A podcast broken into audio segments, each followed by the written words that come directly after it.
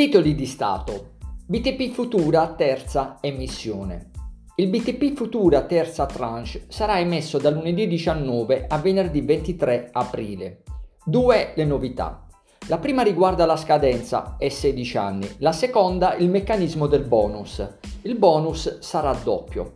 Per chi deterrà il titolo per 8 anni, il premio fedeltà potrà valere dallo 0,4% all'1,2% del capitale investito. Per coloro che non venderanno il BTP futuro e lo porteranno a scadenza, il premio è dato dalla somma di due percentuali. La prima potrà essere dallo 0,6% all'1,85% e la seconda dall'1 al 3%. Il BTP Futura terza emissione finanzierà le spese prodotte dalla crisi sanitaria e il nuovo piano delle vaccinazioni.